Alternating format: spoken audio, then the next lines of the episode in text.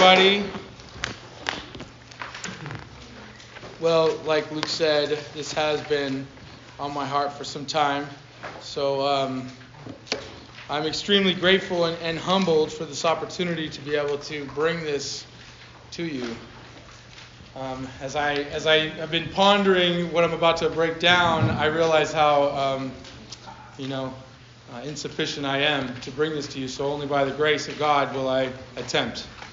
Um, so you guys, I, I, work in construction, right? And in construction, I have a lot of um, pictures that get sent to me, right?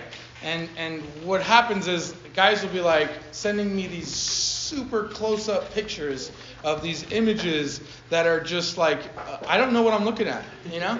And I'm like, dude, what what is? Can you do me a favor and just like step back and give me like a perspective, you know, like what is a rock and some tar and some like what am I looking at, you know? And so what'll happen is uh, I'll get these these shots uh, all over the place, and I don't really know what I'm looking at or the problem until I get some perspective, you know. And so I then uh, have to either go out there myself and, and, and view it personally, or uh, when someone can, can send a photo that actually captures the whole issue, and this is these are you know miles apart, I'm able to then uh, okay now let me get the right people, let me make this happen, and go. So perspective is really important, you know.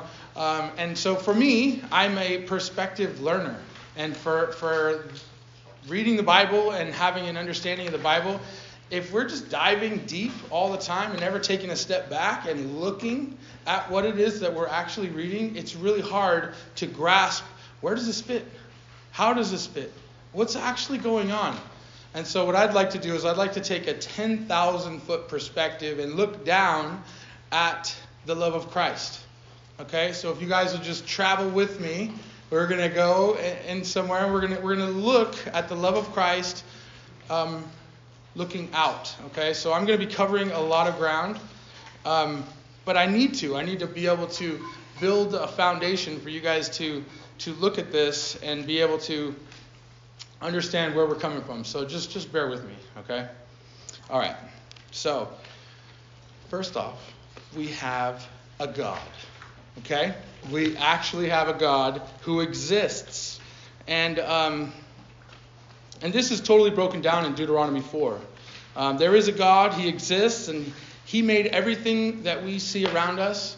He is a, a God, whether you believe it or not. Whether you're willing to commit to the truth or not, He exists. Have you guys ever had a conversation with somebody where they're absolutely in denial of something and they're not allowing the truth to set in? Well, whether you believe He's God, He still exists, and He is God. Now, this God is revealing himself through his word and his character about who he is and his nature. Now, his character or his attributes, they are a permanent or essential part of himself. Um, this permanent or essential part of himself goes through every single one of his attributes. So, whatever it is that he reveals about himself, it's true, and it all ties to every attribute. For instance, um, if he, this, this, our God is a, a loving God. He actually exists, which means his actual love exists. Um, he is everywhere. He's omnipresent. His love is found everywhere, and it actually exists. Are you breaking it down? You're doing it? Um, that's what I mean. This part isn't there yet, but it's okay. I, it's okay. Um, I'm going to go through a rally and then I'll break it down. It's cool. You're good. It's going to work out. So uh, I'm trying to just build a, a little like uh, a foundation of his characteristics that are going to be unified. So every single one of his characteristics are all connected, and and um, I'm just basically trying to give you a quick breakdown. So now, we let's go with God is righteous. This is where it starts right here. All right. So God is righteous. There is none like him. He is righteous and um, his righteousness can be found in all of his decrees and all of his commands and, and in his creation. Isaiah 45 says it like this uh, Declare and present your case. Let them take counsel together. Who told this long ago? Who declared it of old? Was it not I, the Lord? And there is no other God besides me, a righteous God and a Savior. There is none besides me. So we're listening through the authority of the Bible of a God who is proclaiming himself, and with that proclamation, we ourselves are being able to say, oh, okay, this is who he is. This is, this is God talking to us and telling us. So he is righteous and he created everything. We know we know of what he's created uh, because we're standing in his creation. So we're able to look around and see it. Well, in his creation, God is just. His rule is perfect. It is true. He does not balance with false scares, scales. Uh, he makes righteous judgments. Our God is love. 1 John 1 8 says that anyone who does not love God does not know God because God is love. He is perfect love, more genuine than anything that you've ever experienced. If you ever had a relationship with somebody, it's like, you know what? That person knows me better than anybody else. Well, let me tell you, God knows you better than anyone else. Sorry. supposed to bring this up. But God knows you better than them. He knows you better than your family because your family doesn't know your sin. Your family doesn't know the thoughts that you have in your dark, secret uh, uh, mind. And so God knows all of your intentions. He knows your heart, wherever you're trying to, to say to people, and He knows the reality beyond that. But this God is not ending there. He reveals Himself as omnipresent. He's everywhere. You can't run from Him. We learned that with Jonah this, this, uh, this last week. He is everywhere. They, they say uh, in Psalm 139, 7 through 12 says, Where can I go from you, Spirit? Or where can I flee from your presence? If I ascend to heaven, there you are. If I make my bed in Sheol, behold, you are there. If I take wings of the dawn, if I dwell in the remote parts of the sea, there you are. Jeremiah says it like this Jeremiah 23 23 says, Am I a God who is near, declares the Lord, and not a God who is far off? Can I hide myself can, can a man hide himself in hiding places? Do I not see him, declares the Lord? Do I not fill the heavens and the earth, declares the Lord? You guys can't go anywhere. He's everywhere. So here we have we have a righteous God who's just, who is all over the place, and now we're about to see his omni, he's uh, um, omnipotent or omnipotent. Say that again. Omnipotent. Omnipotent. Yeah. Dang it! I said I wouldn't do that, but. Um, so his God is all powerful. Uh, Matthew captures this in uh, Matthew 19:26. But Jesus looked at them and said, "With man this is impossible, but with God all things are possible. There is nothing outside of his reach, you guys."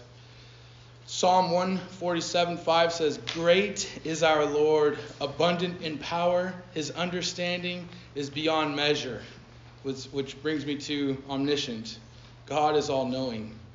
Isaiah 40, 13 through 14 says, Who has directed the Spirit of the Lord, or, or has counseled him, or has informed him? With whom did he consult, and who gave him understanding? And who taught him in the path of justice, and taught him in knowledge, and informed him of the way of understanding? No one. Job says, Can anyone teach God knowledge in that he judges those on high? Romans says, Romans 11:33 uh, through 34 says, "Oh, the depth of riches, both of the wisdom and knowledge of God! How unsearchable are his judgments and unfathomable his ways! For who has known the mind of the Lord, or who became his counselor? No one." I had to add this because of winter camp, so it ties so beautifully. Um, Jonah 4 2. Um, he had prayed to the Lord and said, O Lord, is not this what I said when I, when I was yet in my country? That is why I made haste to flee to Tarshish. For I knew that you had you. Uh, for I knew, I, I, had a feeling someone was going to catch there. Okay. Um, for I knew that, um, that you, are great, you are a gracious God and merciful, slow to anger, and abounding in steadfast love, and relenting from disaster. All right. That's a lot. Let's just take a deep breath, okay? Think about what we just talked about. Let's put all these little pieces together. We have a God who exists, who knows everything, who created everything, who is everywhere, who is righteous, who is all powerful, who is just, who is pure love, who is gracious, slow to anger, merciful, abounding in steadfast love, who relents from disaster, who saves. This is our God. This is our God. Okay, now that God describes himself as three persons, one being. The Trinity is what we would call that, just to simplify it, right? So, God the Father, God the Son, God the Holy Spirit. John 10:30 says, "I give them eternal life, and they will never perish, and no one will snatch them out of my hand. My Father, who has given them to me, is greater than all, and no one is able to snatch them out of my Father's hand. I and the Father are one." Jesus says. In Matthew 11:27, all things have been handed over to me by my Father, and no one knows the Son except the Father, nor does anyone know the Father except the Son, and anyone to whom the Son wills to reveal him. I just love those scriptures, by the way. They just, just speak to my soul. Uh, God, the Holy Spirit. 1 Corinthians 2.11 says, For who knows a person's thought except for the Spirit that is in that person, which is in him? So also, no one comprehends the thought of God except for the Spirit of God. So 2 Corinthians 3:17 says, "Now the Lord is the Spirit, and where the Spirit of the Lord is, there is freedom." Amen. So, so now we, we've just broken down what God claims about himself is that there's a Father, there's a Son, and there's a Spirit. And all of those attributes that we discussed are in each one of God's persons. And so now we have a foundation. I'm a builder, so I have to build upward. Okay, so we're just we're just building the foundation. Um, and so you guys can see his character, and now now we're going to start to to walk through what I would call um, like us existing. And I forgot to tell you guys this. The whole purpose of, of what I'm trying to break down is um, I want I want you guys to start to listen to how those attributes are going to play out in our walk with Christ. Okay, so as we start to go down here, I want you to remember about his character. As we start to to talk about um, how we interact with the world and how and our condition in the world, I want you guys to be thinking about this mighty God who exists, who is everywhere, and who is in steadfast love. Okay, so um, our God creating us, he does not need to create many creatures in his image to satisfy some desire to be a dad, a father of creation. He already has that in his relationship with the Son, who is an all powerful God, who is all power and all knowing, and he also has that with the Spirit, who is also all powerful and an all knowing God. These concepts have been stated um, have been stated to us through his word but to really wrap your mind around it would be impossible. So the way I'm, I'm seeing this is we have a God who is, who is unfathomable. For us to really try to capture his essence or who he is or where we fit in this is impossible. But rightfully so. Could you imagine if you were able to conceive the thoughts of this God? He wouldn't be so big, he would be, he would be small. But we have a God who's so mighty and so grand and so beyond our understanding, it actually puts us in our place. We're able to say, wait a minute, I can't wrap my mind around this. I mean, have you guys ever sat and tried to think of concepts that you read in the Bible and try to put them together? Like, you know, gotten frustrated even? Like, like, um, Christ is 100% man and 100% God at the same time, or that uh, God is three in one, he's three people, three persons in one being, or or um, how is it that God can be everywhere and hear everything? I mean, he's, he's like listening to a trillion people, right? He's listening to like the angels in heaven. He's listening to the the, the myriad of myriad of, of angels while he's got the dead who've already died of all creation, and then he's also got us and all of our prayers and all of our like what? I, I can't even imagine the multitasking going on. You know what i mean? Like who is this god? And so i always think rightfully so. You know, that if I could if I could understand it, then I'm not recognizing our God properly. He is bigger than I could imagine. So, but God says through his word in Psalm 94, 9, 11, he says, He who planted the ear, does he not hear? He who formed the eye, does he not see? He who disciplines the nations, does he not rebuke? He who teaches man, the Lord, knows the thoughts of man. God knows us. This mighty God knows you. He knows each and every one of us, and He knows us intimately.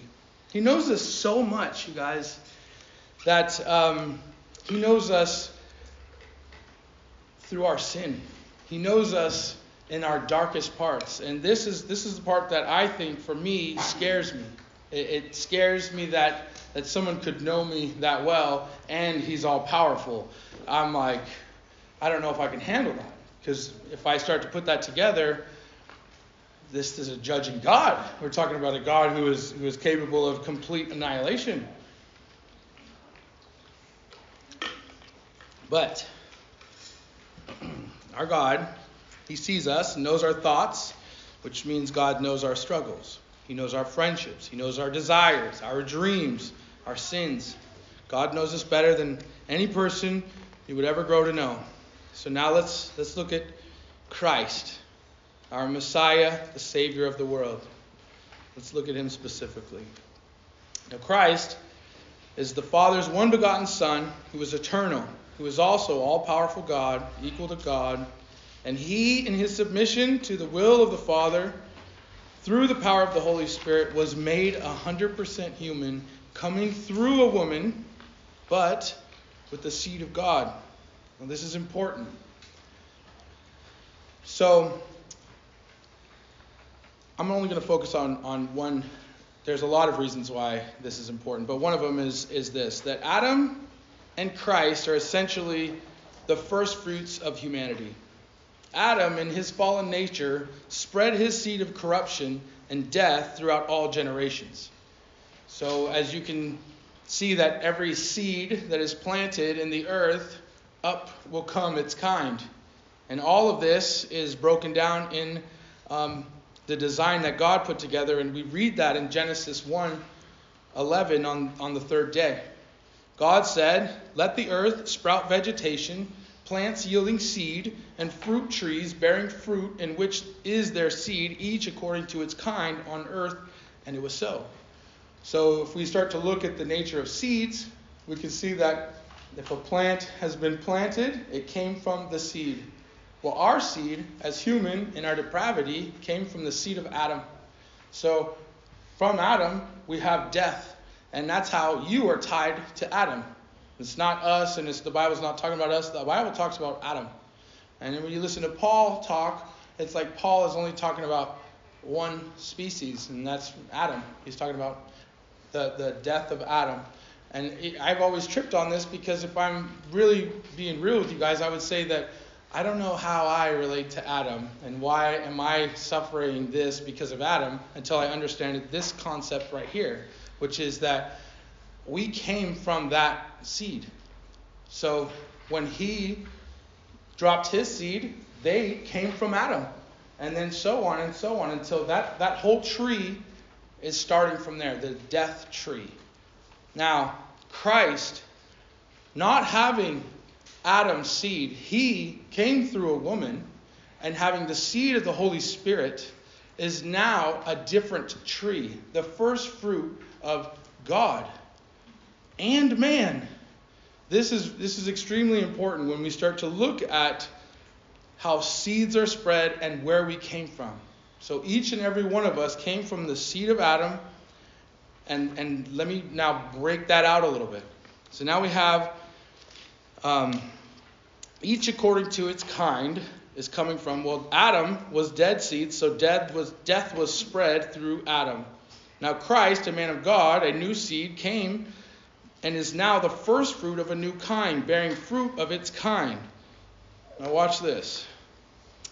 God the Son humbles himself to man, adding humanity to himself forever. Although I didn't realize that, but he added humanity to himself forever. and is tempted as a man is tempted, but never gives in to that temptation. Remember, Adam gave, gave in to that temptation? Well, Jesus, filled with the Holy Spirit, said he returned from the Jordan and was led by the Spirit in the wilderness for 40 days, being tempted by the devil. And he ate nothing during those days. And when they, when they ended, he was hungry. And the devil said to him, If you're the Son of God, let's start right there. The devil knows he's the Son of God, and he claims it right there. And he says, If you are the Son of God, because he knows who he's talking to. And now he's tempting him as the Son of God. So we all know what's going on here. He said, If you are the Son of God, command the stone to become bread. And Jesus answered him, It is written, Man shall not live off bread alone. And the devil took him up and showed him all the kingdoms of the world in a moment of time and said to him, To you I will give all this authority and their glory, for it has been delivered to me, and I give it to whom I will. If you would then worship me, it will be yours. And Jesus answered him, It is written, You shall not worship, you shall worship the Lord your God and him only you shall serve. And he took him to Jerusalem, and he set him on the pinnacle of a temple, and said to him, If you are the Son of God, throw yourself down from here, for it is written, He will command the angels concerning you to guard you. And on their hands they will bear you up, lest you strike your foot against a stone. And Jesus answered him, It is said, You shall not put your Lord God to the test. And then the devil had ended every temptation, he departed from him until a more opportune time. Jesus, knowing our death and our, con- our continued death seed that plagues our generation, comes into creation out of the abundance of love that he shares with the Father and the Son, Father and the Spirit. He comes to save us from our depravity. There is a cycle we cannot save ourselves from. Out of his love that he shares genuinely he shares in a relationship. He, he tells us to love God with all of your heart, with all of your soul, and all of your mind because that is the greatest thing that is out there. There is nothing greater than God. And so he says, out of his love, saying, worship the greatest. Don't worship half great things. Don't worship things that are less than. Worship the greatest. And then he says, love your neighbor as yourself. Love his creatures, his uh, creation that was made in his image. When you think about that, God is telling you, I created these people in my image, and I am great. First, love me. And then, out of the abundance that you get from loving me, you will love your neighbor properly. So, Christ ministers to us for three years, proclaiming the truth and loving on those that he made. He made his own mom, and he made them all in his image. Then, telling them the truth, the Pharisees, he offends them. And he offended them by telling them that he was God and he was made equal with God. And then they falsely accuse him, judge him in the middle of the night, and then they began to brutally beat him. Eventually, he was placed on a cross.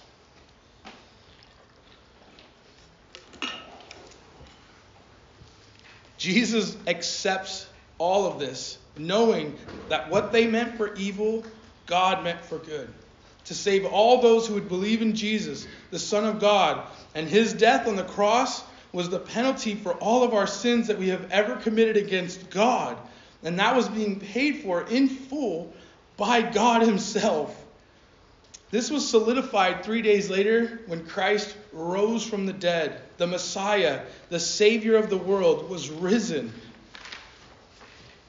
The truth, this is the truth seed. This is the gospel, the seed of the gospel that is um, that his believers who believe in the risen King are able to spread to those around them. So our death, walking around in death, hear the truth the truth is that the Son of God came, and out of his abundance of love, he died, paying the full penalty of your sin. God didn't erase your sin. God didn't say, you know what, I'm going to take this sin and I'm just going to hide it and pretend like it never happened. No, it had to be paid for. And what he did was he put it on his son. And, and out of that He, he died for it. It was paid in full. God rose from the dead. And now we, as believers, can spread this truth to all of those non believers. Anybody who is willing to hear it. And while they're still alive, they're able to hear it. Now, God is the one who brings forth life, just like in the seed of Adam. No one can make a baby. It's only God who decides who comes into this world. But that's not up to you. All it up to you is to just keep planting seeds. The truth is the seed of the gospel. We have no other uh, power at all. And the Bible is very clear about this that it is God who has the power. But out of our belief in God, we get to spread His good news. And, and the joy that it brings, it should bring us great satisfaction to be able to know the truth and then to be able to proclaim the truth because that truth gives us hope, eternal hope. Now, this new creation awakens the soul to the reality of their depravity, and joy and thanksgiving should be the result of this miraculous transformation. When we properly see Jesus as a loving, gentle God that knows our struggle as man, and we properly see that he is more involved in our sin life than, than we want to believe, and yet he still died for that sin, and not, you see, he didn't just die for our sins, you guys. He didn't just say, you know, I'm going to die for sin in general. He died for your specific, all understanding and intimate knowledge of your sin. So when you sit and think about that and you really start to, to bask in this, it wasn't just oh sin in general. Because I think for, for whatever reason that wasn't clicking until I started to really break this down. God was right there with you while you're sinning. There is no way you can go anywhere apart from Him. You can't escape Him. You can't escape His presence because we already talked about that. But this this mighty, mighty God was right there while you were entrenched in your sin whatever your sin is, he was right there hating it. He hated your sin, but loved you enough to die for that sin, taking full penalty of that sin for you. I don't know about you guys, but that's that's love. And recognizing that kind of love, it allowed me to trust him. It's, it's actually helping me understand that this God is trustworthy. This God hears me when I pray. This God knows what you're all about. There's no separation from this God. Here's the thing He is still going to present me to His Father blameless. You think about that? Even even us who are sinners, he's still he's still going to present me to his Father.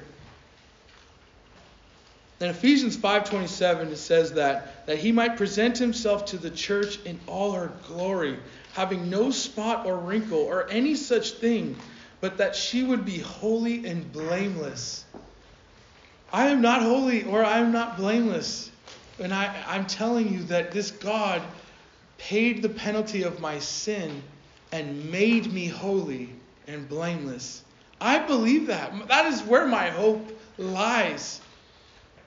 Showing his Father the current sin has been fully paid for and that he has called us to himself, sharing us with eternity in the family of God.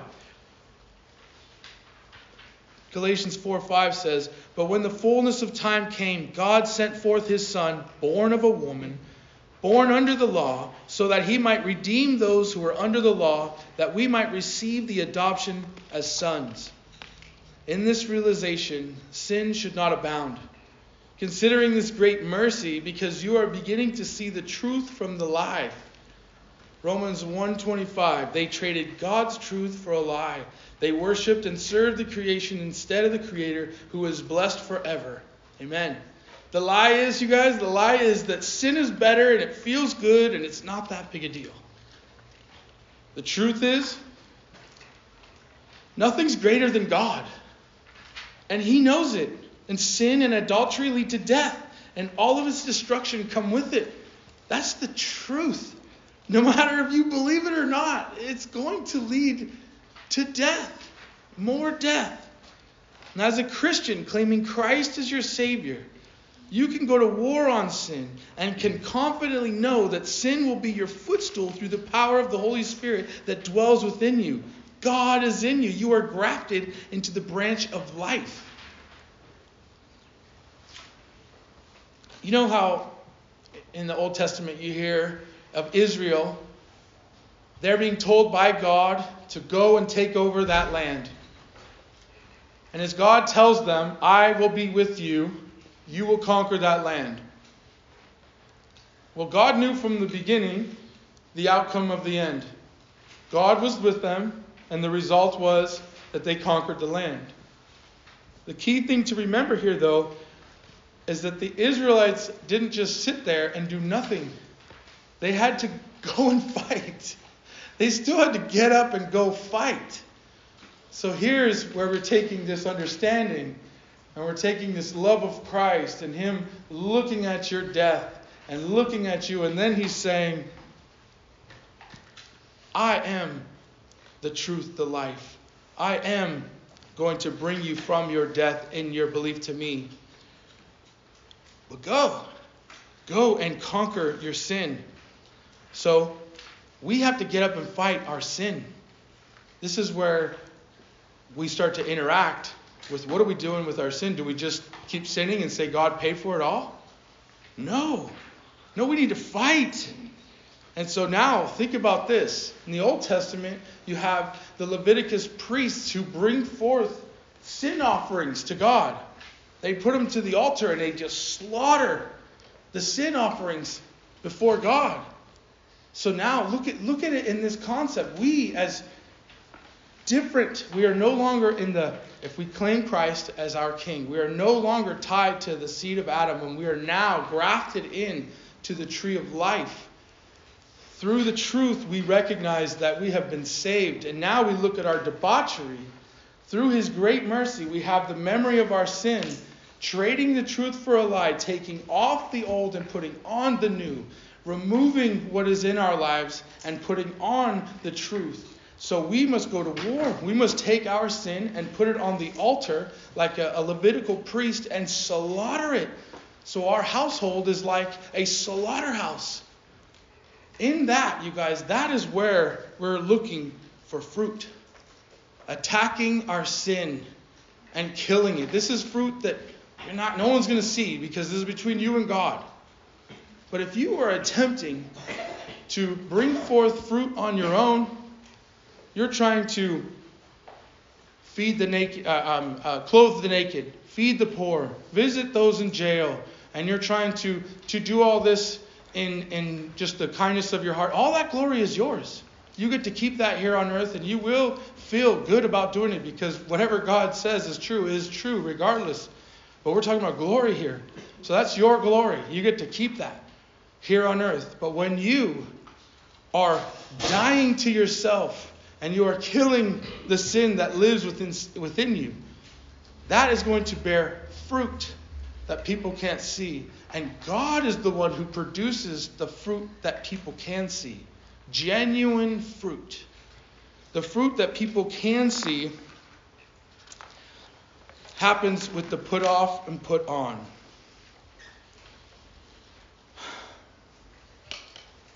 I jumped ahead on my notes.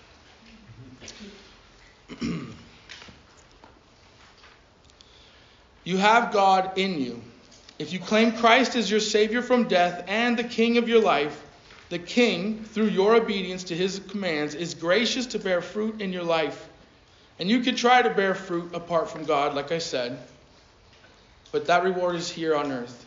But when you commit to conquering sin and are determined to make your home a life altar where you are like the Levitical priest offering your sin sacrifices to the Lord, then your life should be a slaughterhouse where the bloodshed of sin is being offered daily to the Lord, and then let Him take that and bear fruit in your life.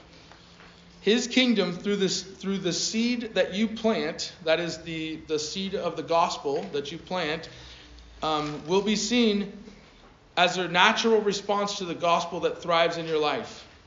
By attacking your selfishness in, in your life, the natural reaction is to be others minded and loving others more than yourself, putting them above you. By attacking anger in your life, you see the gentleness fits in that spot that anger used to occupy. All this is happening through the renewal of your mind and the work of the Holy Spirit dwelling within you. This is the put off, put on. Romans 12, 1 through 2 says, I appeal to you, therefore, brothers, by the mercies of God, to present your bodies as a living sacrifice, holy and acceptable to God, which is your spiritual worship. Do not be conformed to this world, but be transformed by the renewing of your mind and by, by the testing that you may discern what is the will of God, what is good and acceptable and perfect. Do you see, guys? There is a change that happens. There is a change by understanding your position and what you used to be. And, and as we are growing, you, you have to acknowledge that God didn't make us full grown people from the seed of Adam. He started us off as little babies. We grew. We grew to understand and we grew in maturity. And now the same thing happens when Christ has taken your death and plucked you from death and brought you into life as Him being your Savior. You are now a new creation, but you are now in the same spot. Think about it. How could you understand the fullness of God? So through that, He is He is expressing Himself and maturing you, teaching you all that He is and all that is going on around you, and where you came from and what you're doing. And so now you start to think of of this new life, this new life that you are no longer tied to that and you're no longer bound to that, and that you can surrender your life to this King. And so I'll, I'll end it here with Ephesians.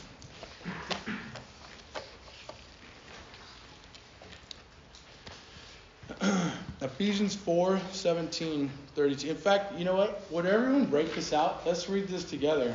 Ephesians 4 17 through 32. I think it's important to, to look at this together.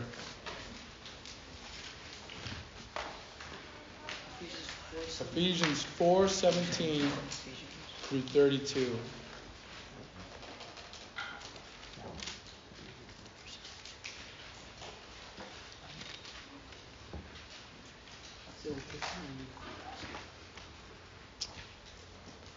While you're going there, I'm just gonna just gonna break it down, you guys. Looking at, from 10,000 feet and finishing this off, we're seeing the love of Christ coming from existence, from all eternity. He has been in perfect fellowship with His Father, and out of that abundance of love, we see God the Father, the Son, and the Holy Spirit create out of their abundance. And then they create a a, whole world full of image bearers. Each one of your family members, each one of the people that you bump into, your neighbors, they're all image bearers of Christ. God loves them more than we could even imagine. They bear his image. God hates the sin. We are not called to judge as we interact with this world. We are called to recognize people in their depravity and recognize that apart from God, they will never pluck themselves out of death because dead people don't bring themselves back to life. But God, in His great mercy, gives you the knowledge and understanding and the wisdom of His gospel that you are now informed and able to pursue the truth to others, planting the seed of the gospel to all of those people that are in your circle and through the renewing of your mind and dying to who you were and recognizing who you are, you can confidently spread that seed and watch as God brings forth new life. Ephesians 4:17 through 32. Now this I say and testify in the Lord that you must no longer walk as Gentiles do in the futility of their mind they are darkened in their understanding and alienated from the life of God because of the ignorance that is in them, due to their hardness of heart. They have become callous and given themselves up to sensuality, greedy to practice every kind of impurity. But that is not the way you learned. Christ assuming that you have heard about him and were taught in him as the truth in Jesus, to put off your old self, which belongs to your former manner of life and is corrupt through the deceit desires, and to be renewed in the spirit of your minds, and to put on the new self, created after the likeness of God in true righteousness and holiness. Therefore, having put away falsehood, let each one of you speak the truth with his neighbor for we are members of one another. Be angry and do not sin. Do not let the sun go down on your anger, and give no opportunity to the devil. Let the thief no longer steal, but rather let him labor, doing honest work with his own hands, so that he may have something to share with anyone in need. Let no corrupting talk come out of your mouths, but only such as is good for the building up as it fits the occasion, that it may give grace to those who hear. And do not grieve the Holy Spirit of God, by whom you were sealed for the day of redemption. Let all bitterness and wrath and anger and clamor and slander be put away from you, along with malice. Be kind to one another, tender hearted, forgiving one another, as God in Christ forgave you. Let's pray.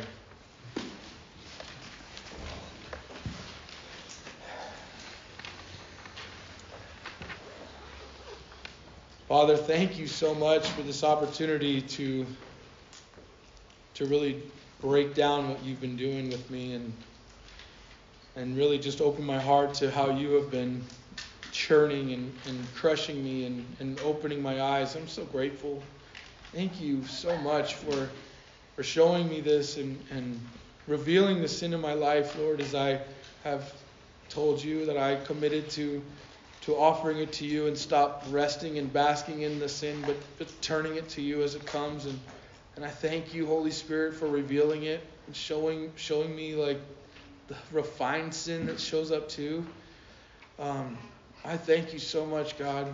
I do. I commit in front of everyone here. I, I pray, God, that that um, that I will continue to do this. That I will, in my human feebleness, I will attempt to do this, Lord, knowing that your Holy Spirit dwells within me, giving me the power and strength. I believe, Lord, because of your great mercy in showing me this and giving me faith and giving me belief. Lord, thank you so much. I give you my gratitude. And I know I can offer you nothing because that gratitude you gave me. So I have nothing to offer you, God. But I am so grateful. And I say this in, in front of everybody here, Lord. Thank you. Amen. Amen.